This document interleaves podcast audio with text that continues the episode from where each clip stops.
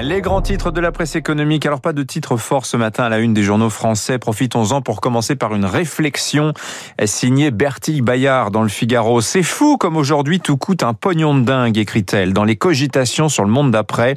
Au mieux, nos plus brillants esprits pondent des idées qui respectent l'équilibrage des comptes publics en prévoyant de nouvelles recettes. Vous pensez là à la taxe carbone, la taxe GAFA, l'imposition des multinationales, la progressivité des droits de succession, encore euh, la contribution des grandes fortunes. Au pire, ces mêmes têtes pensantes n'imaginent que de nouvelles dépenses jugées le revenu universel, le minimum jeunesse, la décarbonation, le passe culture, le chèque bureau. L'imagination, écrit Bertie Bayard, tourne à plein régime pour les dépenses. Elle reste en revanche stérile en matière d'économies au pluriel. Cherchez bien, plus personne ne parle de réduire les dépenses publiques. Partout, on envisage de faire monter le niveau de la mer. En fait, si, il y a bien une proposition porteuse d'économie, c'est la réforme des retraites. On peut en attendre, rappelle l'auteur de ces lignes, 14 milliards d'euros d'économies par an, mais la sagesse, paraît-il, commande d'attendre. L'opinion s'intéresse ce matin au vert et à leur grand embarras. De plus en plus d'écologistes assument un programme qui aboutirait à un recul du PIB, écrit l'opinion. Les verts sont-ils officiellement décroissants?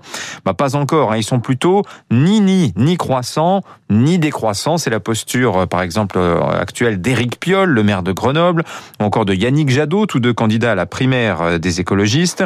Delphine Bateau et Sandrine Rousseau, deux autres candidates, elles sont plus courageuses. Hein. Elles assument la décroissance, prenant une frugalité heureuse. Sobriété, ça passe mieux que décroissance. Ça donne l'impression d'un choix responsable, d'un confort minimum et non d'une privation. Mais c'est quand même l'idée d'un grand freinage avec du low-tech et une baisse de la productivité, écrit l'opinion. Alors il se trouve précisément que c'est le credo qui est très en vogue dans une partie de la jeunesse chinoise. On appelle ça tangping, faire la planche, rester couché par rejet des injonctions productivistes du pouvoir chinois. Alors c'est plus que de la paresse, hein, c'est de la résistance passive, écrit le Figaro. Les jeunes chinois se retirent de la concurrence, non pas pour changer le monde, mais plutôt par manque d'enthousiasme. Euh, on travaille moins, on gagne moins, mais on a plus de temps libre. Les enfants, les jeunes chinois n'en veulent pas, mais tout ça en Chine est vraiment totalement subversif. Les autres titres du jour, à la une des échos, vous lirez l'insolente santé de la French Tech. Le Monde, lui, fait le point sur la consommation. La fièvre acheteuse des Français euh, semble-t-il retomber, euh, nous dit le journal. Libération s'intéresse aux paris sportifs en ligne. Les plateformes, nous dit Libé, bloquent ou limitent les mises des utilisateurs qui gagnent beaucoup et à l'inverse, elles poussent les perdants à jouer toujours plus.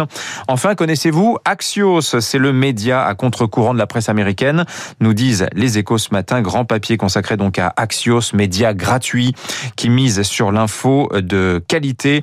Axios, avec ses newsletters spécialisés, fait vœu de brièveté pour remporter la guerre de l'attention. C'est 4 millions d'abonnés euh, fidèles et de qualité. Les annonceurs euh, se ruent pour faire passer des messages et Axios est en train de se lancer sur l'information locale. Axios donc à découvrir d'urgence si ce n'est pas déjà le cas. 6h40.